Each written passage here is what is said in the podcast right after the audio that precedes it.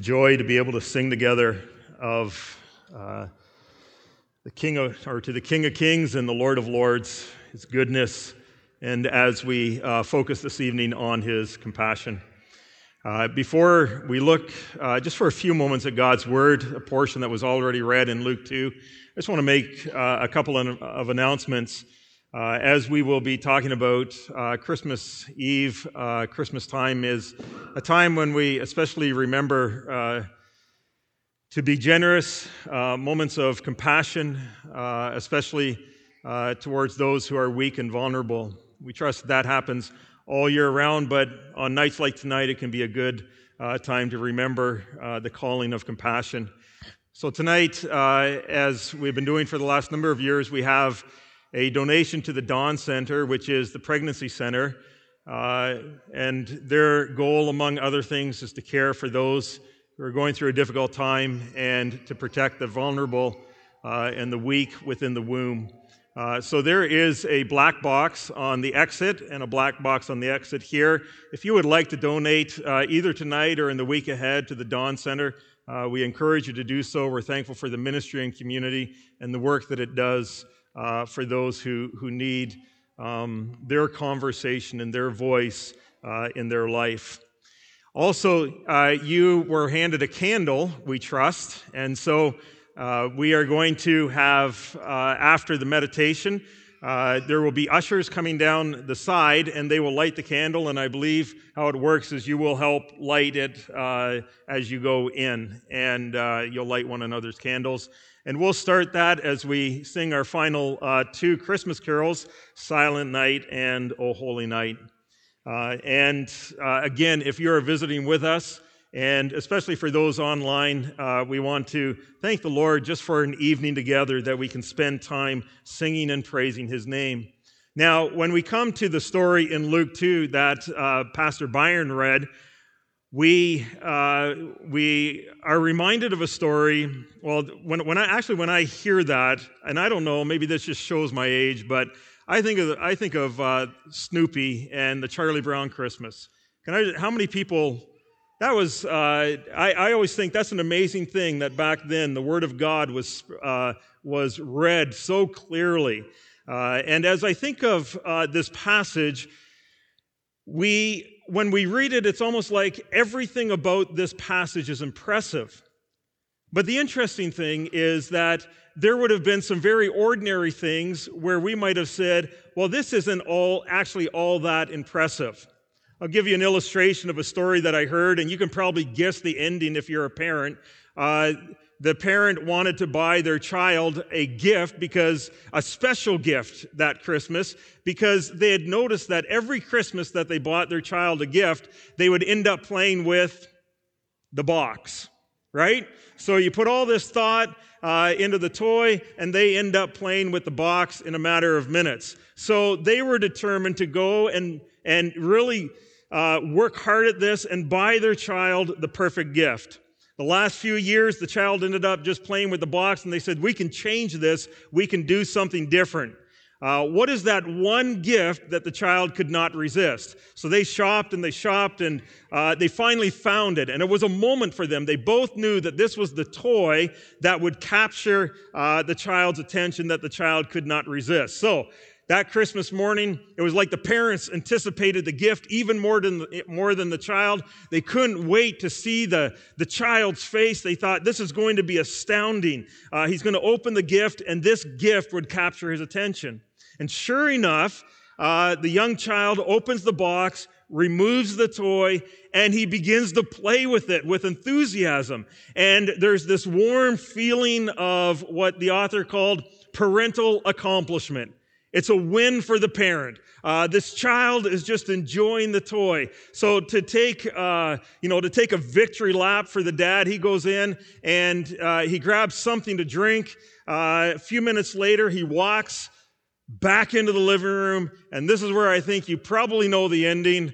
The toy is lying there in the middle of the room, and the child is in the box playing with the box. They had this perfect gift and yet the child plays within the box. The gift could not capture the attention of the child. And that's the Christmas question. Does the gift capture our attention? Does what is valuable capture our attention? Would the gift announced to the shepherds by the angels capture the attention of the shepherds and by extension, Bethlehem and then the world? What is it about this gift at Christmas that so captures our attention that we sing and we try to capture our hearts uh, the celebration of the glory of God and what He has done for us? We begin in uh, Luke chapter 2, and we read an angel coming to shepherds. Now, we might go like Charlie Brown, this is an amazing moment, but really, the story starts out very ordinary. First of all, the shepherds were nobodies. If you had good news of great joy, you wouldn't go to shepherds. You would go to probably anybody else but shepherds. Shepherds were out there. They were, they were protecting sheep. Um, they were, they, they were uh, outcasts of society.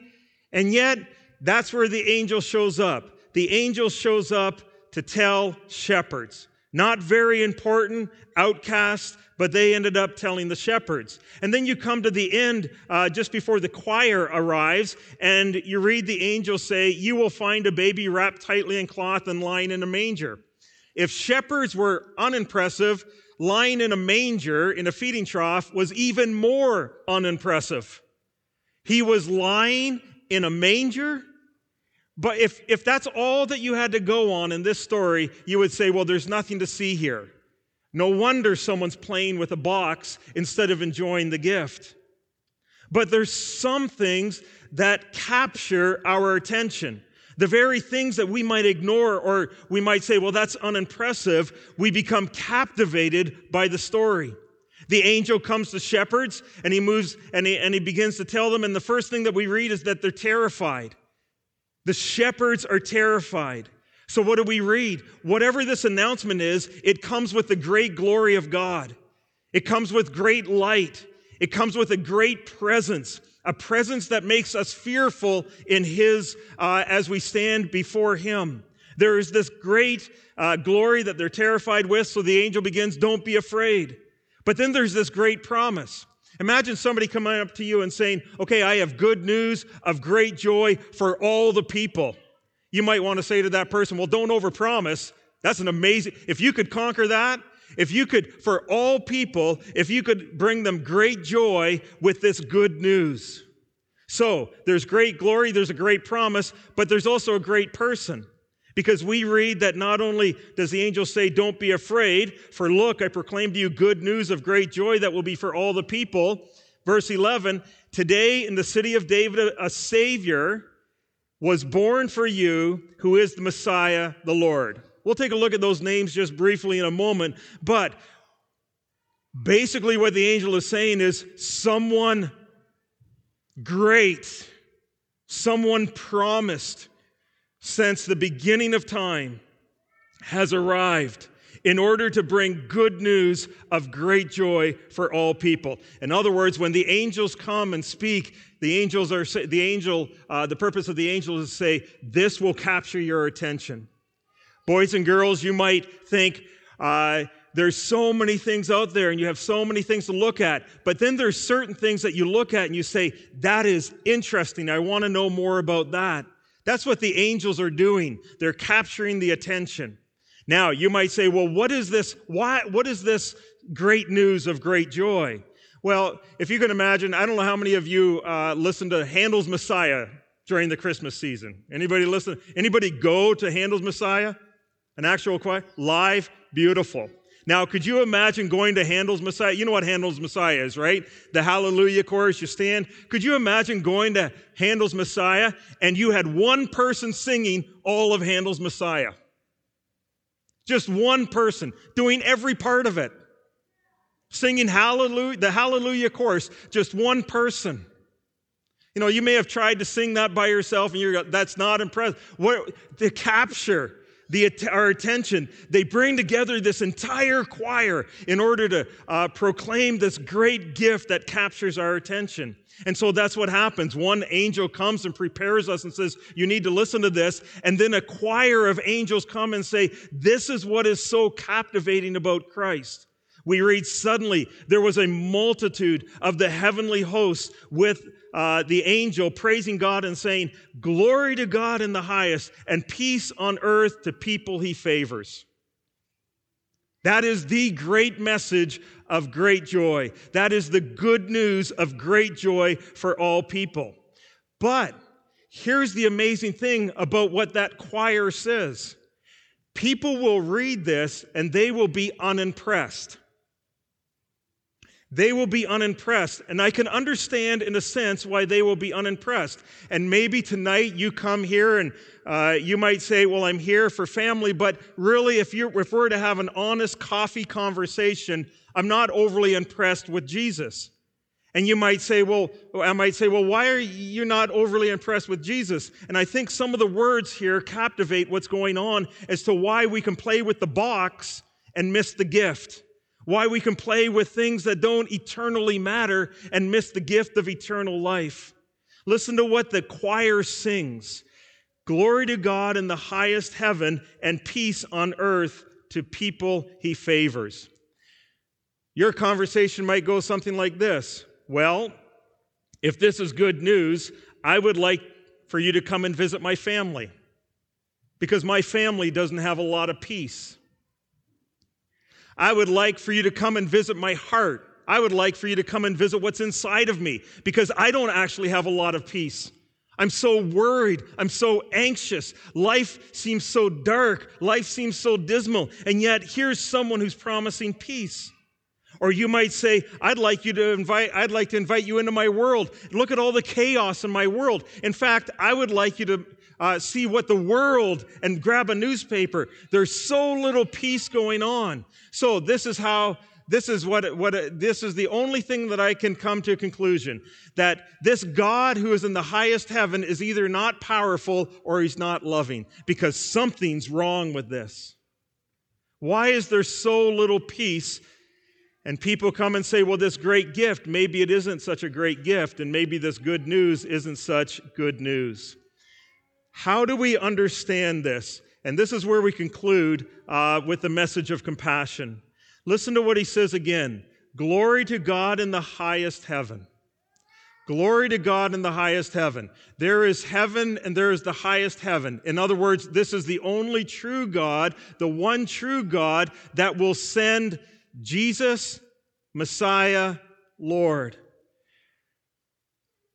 The promise is not ultimately about peace in this world. One day after he returns, there will be that eternal peace. But until that day, there will be wars, there will be hurt, there will be suffering. The peace that God promises that brings glory to his name is found in the person Jesus. Jesus is the Savior, we need someone who will deliver us. He is the Messiah. The Messiah means that he is the equipped one, that he is the one who is equipped to save us. If you go through the entire Old Testament, that is the news of the coming Messiah. He is the equipped one who will save us, but he is also Lord. He is Savior, he is Messiah, and he is Lord. Lord means he's worthy of our hearts.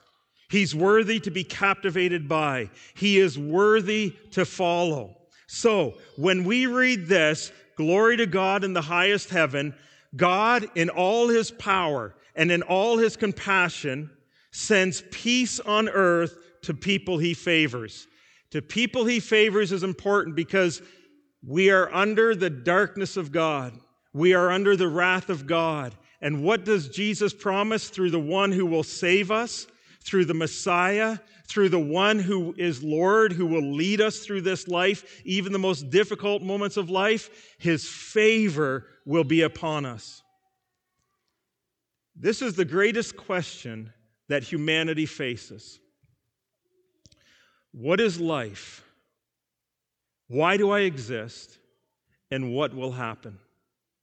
And it is in this moment to shepherds in a field field that there is a baby that is born who promises to be the Savior, to be the Messiah, and to be the Lord. There's three questions Can you save yourself? Are you equipped to save yourself? And are you equipped to be your own Lord who will find favor with God? Here's what Jesus does He looks at us completely, He looks at our mess, He looks at our sin, and He says, I will be your Savior. I, will, I am the one equipped to save you, and I will be your Lord, the one that you will follow where you will find life. Here is the great news that we're captivated with. Are we playing with boxes? Are we missing the gift?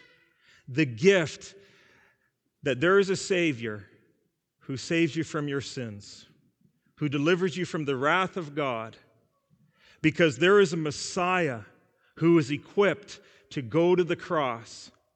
And some of the most profound words he said on the cross is, It is finished. Do you ever finish something completely? What do you do? Like if you finish a project, you rest and you enjoy. Many people think coming to Christ is all about works. When you come to Christ, He's Savior, He's Messiah, He's Lord. You rest and you enjoy Jesus. You rest and you find your peace in Jesus. And that's our prayer tonight for you that you would find rest in the Savior, in the Messiah, and in the Lord. He is the gift worthy of our attention, He is the gift worthy to be captivated by. Don't find yourself playing with boxes when there is a gift there that answers all the questions of why we exist and where we're going. Let's bow in a word of prayer. Gracious God, thank you that you express to us and to shepherds. And Lord, we can feel like outcasts. We can feel like, why would you ever show favor to us? And that, that's what you did. You showed your favor to us and you gave us life now and life everlasting. For those who come this evening and may say, I don't know how impressed I am with Jesus, may they know that there is a Savior who is equipped to be the Lord of their life, to give them rest and to give them peace. It is finished. Jesus has conquered death, Jesus has conquered sin, and all are welcome to come to Him in repentance and faith. Lord Jesus, for those who are captivated by you, and yet there is so much sorrow that may fill their life, may they know that the Lord walks with them and guides them. And may they know that He is compassionate towards them. And as we have experienced the compassion of Christ, may we then, by your grace, be compassionate to one another and to those in our communities. We pray this in Jesus' name. Amen.